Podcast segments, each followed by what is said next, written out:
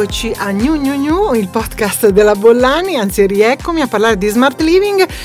Ho spostato un po' il focus questa volta e in realtà parlerò di smart manufacturing. Sì, perché mi sono chiesta se siamo abbastanza smart e pronti al cambiamento. Si continua a parlare di transizione energetica, transizione digitale, ma il vero, come dire, elemento che è messo alla prova è il modello produttivo, il sistema italiano, no? Che sempre ha visto il mix tra artigianalità e industria come un plus, come un valore. Ma ha ancora senso parlare di questa mixité, diciamo, ancora senso parlare di artigianato? L'ho chiesto a Stefano Micelli, che nel 2016 con il suo libro Futuro Artigiano chiedeva di tornare invece a scommettere su questo settore, mescolando le abilità artigianali con le competenze industriali, quindi di unire capacità dei tecnologi, dei manager, degli innovatori con quelle dei tecnici e degli artigiani.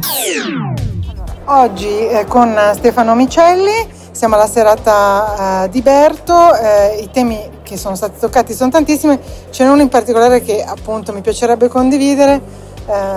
Chiaramente in questo momento lo scenario geopolitico sta cambiando, crisi dei materiali, transizione energetica, nearshoring, potremmo aggiungere altre tematiche. Ha ancora senso o ha ancora più senso parlare di artigianalità, di nuovi processi, nuovi sistemi per produrre?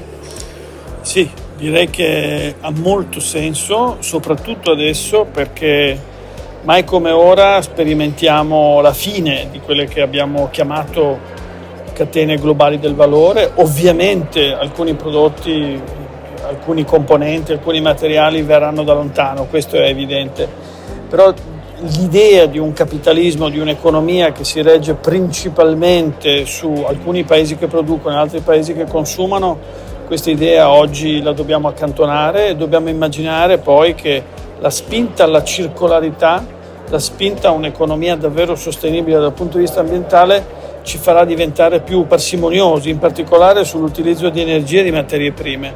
Da questo punto di vista la capacità, in particolare dei nostri artigiani, di ridare vita a oggetti che oggi consideriamo consumati, ridare qualità a cose che abbiamo in casa ma che meritano una seconda chance. Ecco, tutto questo tema di allungare il ciclo di vita del prodotto o di ridare un senso a prodotti che magari cambiano funzione, cambiano aspetto, cambiano estetica, ecco, tutto questo sarà parte di quella rivoluzione che noi abbiamo di fronte a noi. Non lo sarà semplicemente con artigiani tradizionali, sarà soprattutto con artigiani high tech, artigiani 4.0 che con queste nuove tecnologie riusciranno a dare vita nuova a materie prime, manufatti, semilavorati che altrimenti una volta avremmo scartato e buttato in discarica. È molto cambiato, dicevamo poco fa, il modo di abitare, quindi stiamo cercando dell'altro, comunque ci siamo abituati ad abituare in modo diverso. E tutto il mondo dell'interior, a parte il tema dei materiali, le materie, ne abbiamo parlato poco fa, che sta appunto modificando processi e equilibri, che cosa in realtà, a che cosa si sta affacciando? Cioè tutto questo mondo del design, a che cosa si deve aspettare? Direi che ci sono due grandi tendenze in questo settore, lo dico da economista. La prima, la grande richiesta che oggi è in grado di esercitare il consumatore sulle imprese. Sempre di più chi produce è chiamato a offrire un servizio che passa attraverso le nuove tecnologie. Gli economisti hanno inventato una parola piuttosto brutta, servitizzazione, è un po' l'idea che a fronte di un mobile devo fornire un servizio di progettazione. Questo sta diventando una richiesta, una tendenza inesorabile e questo mette in campo anche chi ha una sensibilità da artigiano 4.0, perché tendenzialmente è più adatto all'ascolto, è più in una postura di dialogo con il consumatore finale. Mai come adesso, direi che questo è il secondo aspetto, abbiamo reimparato a vivere casa nostra e quindi sappiamo cosa chiedere, quindi sappiamo anche argomentare le nostre posizioni, siamo probabilmente meno figli come consumatori della pubblicità o meno schiavi, diciamo così, meno ci facciamo convincere meno dal brand e invece siamo più interessati a costruire un dialogo reale con chi i mobili ce li vende o ce li produce su misura e forse li progetta con noi. Innovazione. Artigianalità e innovazione non sono un ossimoro, cioè non sono due temi distanti, due temi opposti, anzi ritorno al libro di Micelli e un aneddoto che è contenuto appunto in questo volume del 2016 racconta di quando Ettore Sottsass, celebre designer italiano, andò alla NASA e gli fecero vedere le componenti delle capsule spaziali. Lui, colpito, commentò: questo posto è pieno di artigiani. Bene, è naturalmente un aneddoto divertente che però fa capire come l'high tech, che servì a mandarci sulla Luna, insomma, almeno ad oggi così pare, fosse in realtà fatto su misura, insomma, il massimo del custom, della personalizzazione, diremmo oggi. Mi sono invece fatta aiutare dalle parole di Marco Taisch, che è un docente di Digital Manufacturing, Sustainable Manufacturing e Operations Management presso la Facoltà di Ingegneria Gestionale del Politecnico, per capire come sta cambiando la manifattura, cioè come saranno le fabbriche del futuro.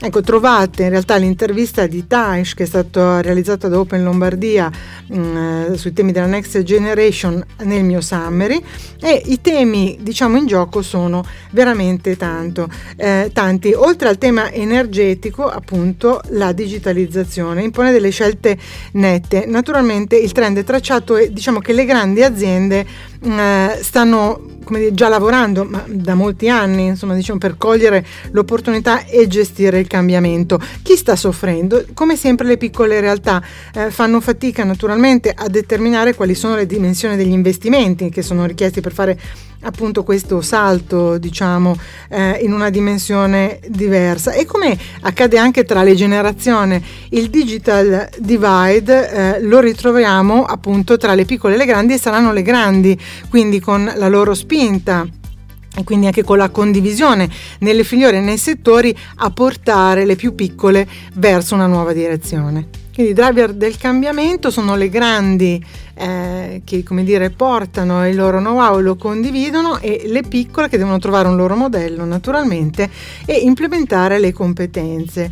Quindi come aiutare le PMI ma anche le filiere naturalmente con la formazione, cioè formando quelli che saranno poi gli evangelisti, no? di questo cambiamento, chi lavorerà operativamente nelle aziende. Ecco, Taisch ricorda che nel piano nazionale Industria 4.0 si è parlato di formazione altrettanto 4.0, e che è stata anche finanziata, e sono nati competence center. Io devo dire che non conoscevo queste realtà, è stata una scoperta. Marco Taisch, tra l'altro, è presidente di uno degli 8 competence center italiani, che si chiama MADE, che ad esempio solo lo scorso anno, cioè quindi durante un anno particolare, insomma un anno di emergenza sanitaria, ha formato 14.000 persone di 450 aziende. Ecco, le filiere sono importantissime, dice Taisch, le grandi imprese sono la leva per trascinare, come abbiamo detto, verso i cambiamenti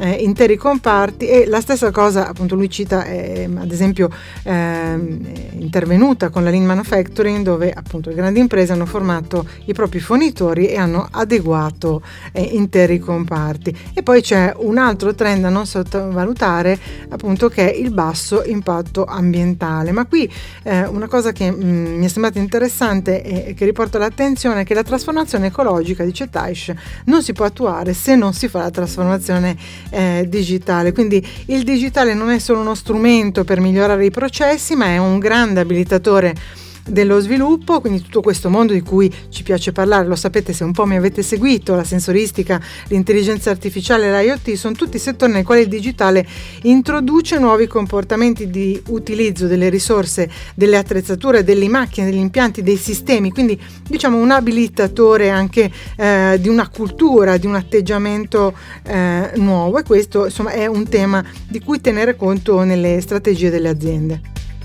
Che cosa sono i competence center? Come vi dicevo, li ho scoperti di recente. Sono centri di competenza, partenariati pubblico-privati, spesso il cui compito è quello di svolgere attività di orientamento, formazione delle imprese sulle tematiche industriali legate appunto alle grandi trasformazioni e all'innovazione. Ve li ho riportati tutti con i link alle relative pagine nel mio summary, e un tema che mi interessava appunto sottolineare che in realtà in questo momento i competence center sono anche chiamati a intervenire, a aiutare le aziende in questi 2 anni di post-Covid. In realtà al Covid, come sapete, è susseguito un conflitto bellico che sta un po' ridefinendo quelli che sono gli assetti geopolitici, e quindi anche questo è un tema che impatta fortemente sulle filiere e vedremo anche come, ma quindi questi competence center in realtà possono intervenire per lavorare anche sull'industrial smart working, sulla riorganizzazione e la riconversione di alcune parti di azienda, su tutte le tecnologie, anche sul ridisegno dei canali, no, di accesso e di comunicazione con i clienti. Quindi diciamo che sono un punto di riferimento. Per chi non li conoscesse, appunto, troverà tutti i riferimenti, o comunque insomma online si può anche capire quali sono i programmi e quali sono gli orientamenti di ognuno di questi competence center. Innovazione.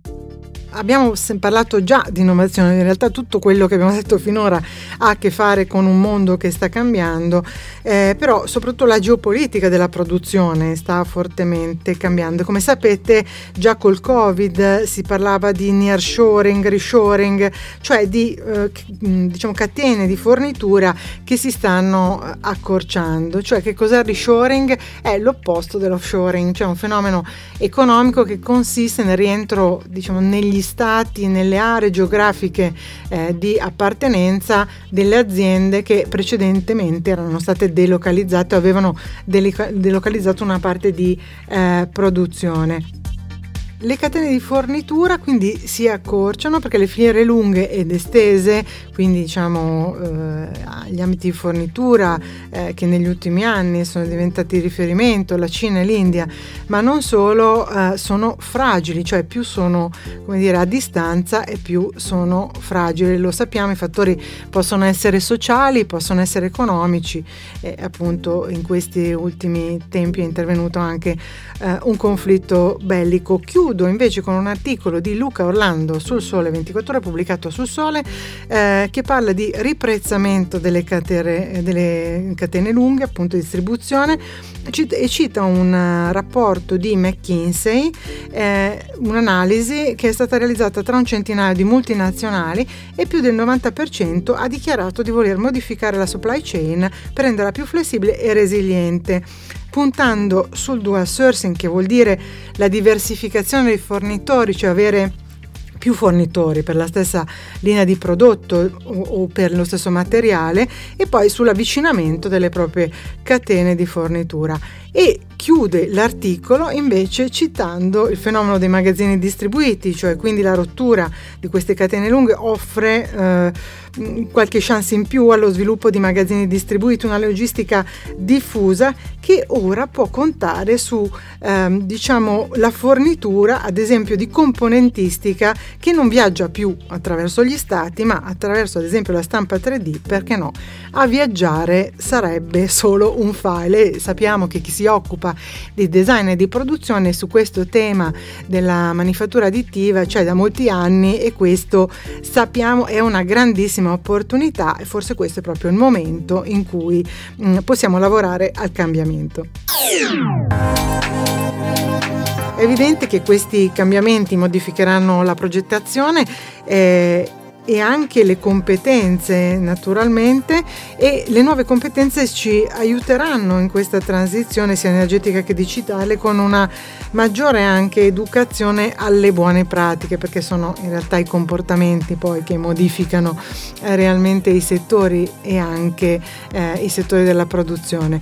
Seguitemi sul sito labolani.it, trovate i podcast che si occupano sostanzialmente di 4 macro temi: smart working, outdoor e smart living, e potete approfondire sempre tutti i contenuti attraverso i summary. A presto dalla Bollani.